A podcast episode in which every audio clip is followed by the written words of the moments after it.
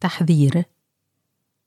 هذا المحتوى لا يناسب الأطفال وأصحاب الذائقة الحساسة فأرجو من هؤلاء الامتناع عن الاستماع. ورق أصفر بودكاست من إعدادي وقرايتي نهى البياري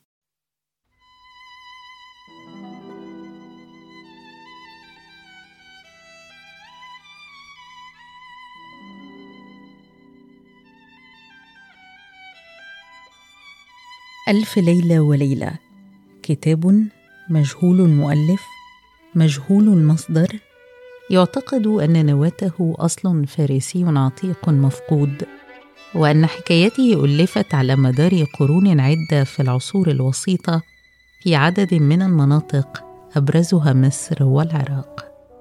أقرأ لكم أقدم نسخة تمكنت من العثور عليها وهي نسخة مطبعة مصطفى البابي الحلبي إحدى أقدم المطابع في مصر وهي مقبلة ومصححة على أول نسخة تطبع باللغة العربية في الشرق الأوسط في مطبعة بولاق الأميرية. وسأحاول أن أقرأ لكم النسخة كما هي. احتراما منا للتراث لكني في الحقيقة أثرت عدم قراءة بعض الكلمات لشدة فجاجتها ولكن يمكنكم الاطلاع على النص كاملا في صفحة ورق أصفر. في الرابط المتاح. والآن أترككم مع الكتاب. فلما كانت الليلة العاشرة قالت لها أختها دنيا زاد يا أختي أتممي لنا حديثك. قالت حبا وكرامة قد بلغني أيها الملك السعيد أنهن لم يزلن يتضاحكن حتى استلقين على ظهورهن.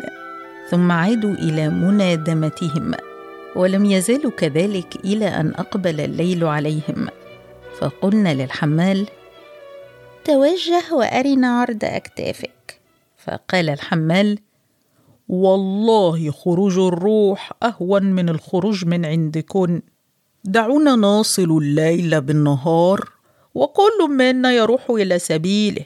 فقالت الدلالة بحياتي عندكن دعنه ينام عندنا نضحك عليه فإنه خليع ظريف. فقلنا له تبيت عندنا بشرط أن تدخل تحت الحكم ومهما رأيته لا تسأل عنه ولا عن سببه. فقال نعم. فقلن قم واقرأ ما على الباب مكتوبا. فقام إلى الباب فوجد مكتوبا عليه بماء الذهب. لا تتكلم فيما لا يعنيك تسمع ما لا يرضيك. فقال الحمال أشهد أني لا أتكلم فيما لا يعنيني. ثم قامت الدلالة وجهزت لهم ماكولا فأكلوا ثم أوقدوا الشمع والعود وقعدوا في أكل وشرب وإذا هم سمعوا دق الباب. فلم يختل نظامهم فقامت واحدة منهم إلى الباب ثم عادت وقالت قد كمل صفانا في هذه الليلة لأني وجدت بالباب ثلاثة أعجام ذقونهم محلوقه وهم عور بالعين الشمال وهذا من أعجب الاتفاق وهم ناس غرباء قد حضروا من أرض الروم ولكل واحد منهم شكل وصورة مضحكة فإن دخلوا نضحك عليهم ولم تزل تتلطف بصاحبتيها حتى قالت لها دعيهم يدخلون واشرطي عليهم ألا يتكلموا فيما لا يعنيهم فيسمعوا ما لا يرضيهم. ففرحت وراحت ثم عادت ومعها الثلاثة العور. ذقونهم محلوقة وشواربهم مبرومة ممشوقة. وهم صعليق. فسلموا وتأخروا فقام لهم البنات وقعدوهم فنظر الثلاثة رجال إلى الحمال فوجدوه سكران فلما عينوه ظنوا أنه منهم وقالوا هو صعلوك مثلنا يؤانسنا. فلما سمع الحمال هذا الكلام قام وقلب عينيه وقال لهم اقعدوا بلا فضول أما قرأتم على الباب؟ فضحك البنات وقلن لبعضهن إننا نضحك على الصعليك والحمال. ثم وضعنا الأكل للصعليك فأكلوا ثم جلسوا يتنادمون والبوابة تسقيهم ولما دار الكأس بينهم قال الحمال للصعليق يا إخوانان هل معكم حكاية أو نادرة تسلونان بها؟ فدبت فيهم الحرارة وطلبوا آلات اللهو فأحضرت لهم البوابة دفا موصليا وعودا عراقيا وجنكا عجميا فقام صعليك واقفين وأخذ واحد منهم الدف وأخذ واحد العود وأخذ واحد الجنك وضربوا بها وغنت البنات وصار لهم صوت عال. فبينما هم كذلك وإذا بطارق يطرق الباب فقامت البوابة لتنظر من بالباب. وكان السبب في دق الباب أن في تلك الليلة نزل الخليفة هارون الرشيد لينظر ويسمع ما يتجدد من الأخبار هو وجعفر وزيره ومسرور سياف نقمته. وكان من عادته أن يتنكر في صفة التجار. فلما نزل تلك الليلة ومشى في المدينة جاءت طريقهم على تلك الدار. فسمعوا آلات الملاهي. فقال الخليفة لجعفر إني أريد أن ندخل هذه الدار ونشاهد صاحب هذه الأصوات. فقال جعفر. هؤلاء قوم قد دخل السكر فيهم ونخشى أن يصيبنا منهم شر فقال لا بد من دخولنا وأريد أن تتحيل حتى ندخل عليهم. فقال جعفر سمعا وطاعه ثم تقدم جعفر وطرق الباب فخرجت البوابة وفتحت الباب. فقال لها يا سيدتي نحن تجار من طبرية ولنا في بغداد عشرة أيام. ومعنا تجارة. ونحن نازلون في خان التجار. وعزم علينا تاجر في هذه الليلة. فدخلنا عنده وقدم لنا طعاما فأكلنا كلنا. ثم تنادمنا عنده ساعة. ثم أذن لنا بالانصراف. فخرجنا بالليل ونحن غرباء. فتهنا عن الخان الذي نحن فيه. فنرجو من مكارمكم أن تدخلونا هذه الليلة. نبيت عندكم. ولكم الثواب. فنظرت البوابة إليهم فوجدتهم بهيئة التجار وعليهم الوقار فدخلت لصاحبتيها وشاورتهما فقالت لها أدخليهم. فرجعت وفتحت لهم الباب فقالوا لها أندخل بإذنك؟ قالت أدخلوا. فدخل الخليفة وجعفر ومسرور فلما رأتهم البنات قمنا لهم وخدمنهم وقلن مرحبا واهلا وسهلا بأضيافنا ولنا عليكم شرط ألا تتكلموا فيما لا يعنيكم فتسمعوا ما لا يرضيكم. قالوا أه نعم. وبعد ذلك جلسوا للشراب والمنادمة. فنظر الخليفة إلى الثلاثة الصعاليق فوجدهم عورا بالعين الشمال فتعجب منهم ونظر إلى البنات وما هم فيه من الحسن والجمال فتحير وتعجب. واستمروا في المنادمة والحديث وأتينا للخليفة بشراب فقال أنا حاج. وانعزل عنهم. فقامت البوابة وقدمت له سفرة مزركشة ووضعت عليها باطيه من الصين وسكبت فيها ماء الخلاف. وأرخت فيه قطعة من الثلج ومزجته بسكر. فشكرها الخليفة وقال في نفسه لا بد أن أجازيها في غد على فعلها من صنيع الخير. ثم اشتغلوا بمنادمتهم. فلما تحكم الشراب قامت صاحبة البيت وخدمتهم. ثم أخذت بيد الدلالة وقالت يا أختي قومي لنقضي ديننا. فقالت لها نعم. فعند ذلك قامت البوابة وأطلعت الصعاليق خلف الأبواب قدامهن وذلك بعد أن أخلت وسط القاعه ونادينا الحمال وقلنا له ما أقل مودتك؟ ما أنت غريب بل أنت من أهل الدار. فقام الحمال وشد وسطه وقال ما تريدن؟ فقلن قف مكانك؟ ثم قامت الدلالة وقالت للحمال ساعدني. فرأى كلبتين من الكلاب السود في رقبتيهما جنازير فأخذهما الحمال ودخل بهما إلى وسط القاعة فقامت صاحبة المنزل وشمرت عن معصمها وأخذت صوتا وقالت للحمال قدم كلبة منهما. فجرها في الجنزير وقدمها والكلبه تبكي وتحرك رأسها إلى الصبية فنزلت الصبية عليها بالضرب على رأسها والكلبه تصرخ وما زالت تضربها حتى كلت سواعدها فرمت الصوت من يدها ثم ضمت الكلبه إلى صدرها ومسحت دموعها وقبلت رأسها ثم قالت للحمال ردها وهات الثانية. فجاء بها وفعلت بها مثل ما فعلت بالأولى. فعند ذلك اشتعل قلب الخليفة وضاق صدره وغمز جعفر أن يسألها فقال له بالإشارة أسكت. ثم التفتت صاحبة البيت للبوابه وقالت لها قومي لقضاء ما عليك. قالت نعم. ثم إن صاحبة البيت صعدت على سرير من المرمر مصفح بالذهب والفضة. وقالت للبوابة والدلالة ائتيا بما عندكما.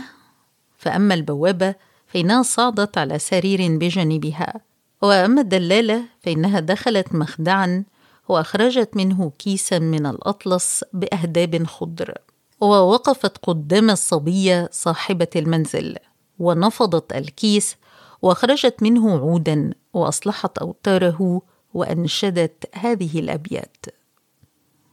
ردوا على جفني النوم الذي سلب وخبروني بعقلي أية ذهب. علمت لما رضيت الحب منزلة أن المنام على جفني قد غضب. قالوا عهدناك من أهل الرشاد فما أغواك؟ قلت اطلبوا من لحظه السبب. إني له عن دمي المسفوك معتذر. أقول حملته على سفكه تعبا ألقى بمرآة فكري شمس صورته فعكسها شب في أحشائي اللهب.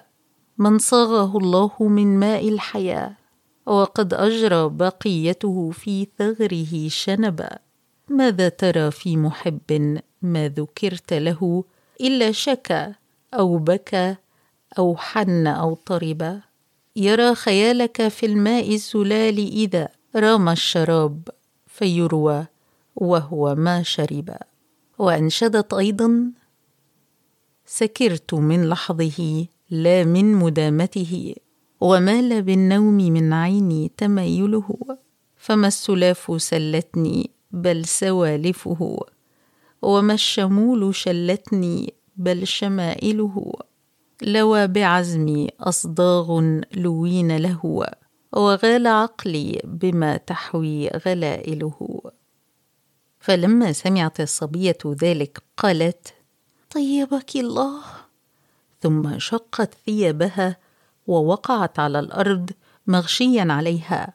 فلما انكشف جسدها رأى الخليفة عليه أثر ضرب المقارع والسياط فتعجب من ذلك غاية العجب. فقامت البوابة ورشت الماء على وجهها وأتت إليها بحلة وألبستها إياها. فقال الخليفة لجعفر أما تنظر إلى هذه المرأة وما عليها من أثر الضرب؟ فأنا لا أقدر أن أسكت على هذا ولا أستريح إلا أن وقفت على حقيقة خبر هذه الصبية وحقيقة خبر هاتين الكلبتين. فقال جعفر يا مولانا قد شرطوا علينا شرطا وهو ألا نتكلم فيما لا يعنينا فنسمع ما لا يرضينا. ثم قامت الدلالة فأخذت العود وأسندته إلى نهدها وغمزته بأناملها وأنشدت تقول إن شكونا الهوى فماذا تقول؟ أو تلفنا شوقا فماذا السبيل؟ أو بعثنا رسولنا يترجم عنا ما يؤدي شكوى المحب رسول أو صبرنا فما لنا من بقاء بعد فقد الأحباب إلا قليل. ليس إلا تاسفا ثم حزنا ودموعا على الخدود تسيل. أيها الغائبون عن لمح عيني وهم في الفؤاد مني حلول. هل حفظتم لدى الهوى عهد صب؟ ليس عنه مدى الزمان يحول أم نسيتم على التباعد صبا شفه فيكم الضنا والنحول وإذا الحشر ضمنا أتمنى من لدن ربنا حسابا يطول فلما سمعت المرأة الثانية شعر الدلالة شقت ثيابها كما فعلت الأولى وصرخت ثم ألقت نفسها على الأرض مغشيا عليها فقامت الدلالة وألبستها حلة ثانية بعد أن رشت الماء على وجهها.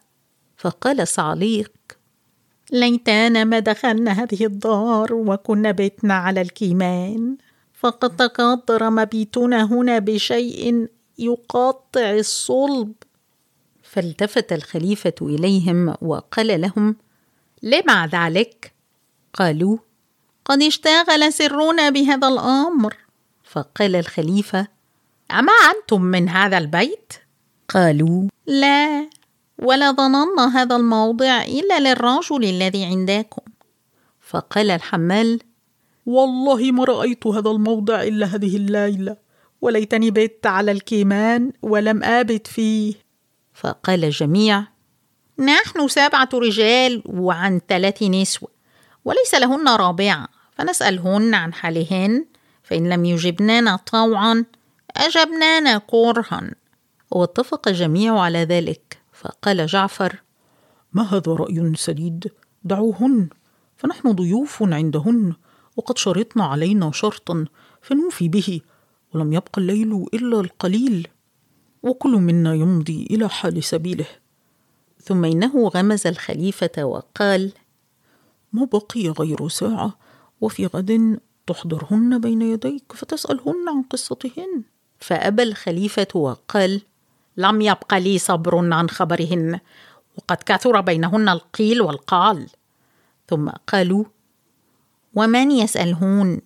فقال بعضهم الحمال.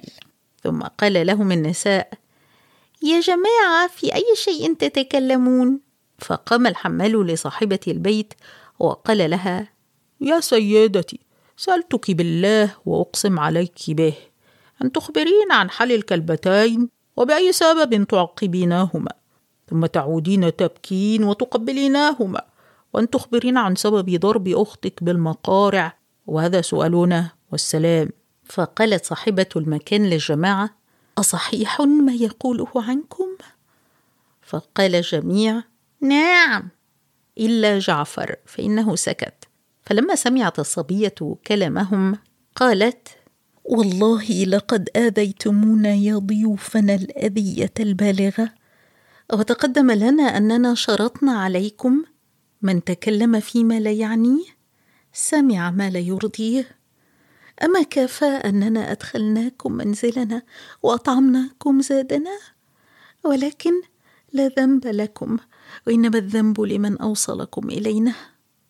ثم شمرت عن معصمها وضربت الأرض ثلاث ضربات وقالت عجلوا!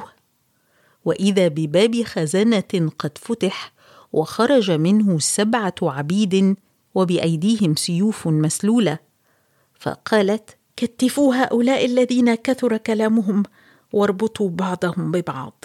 ففعلوا وقالوا ايتها المخدرة. اذني لنا في ضرب رقابهم.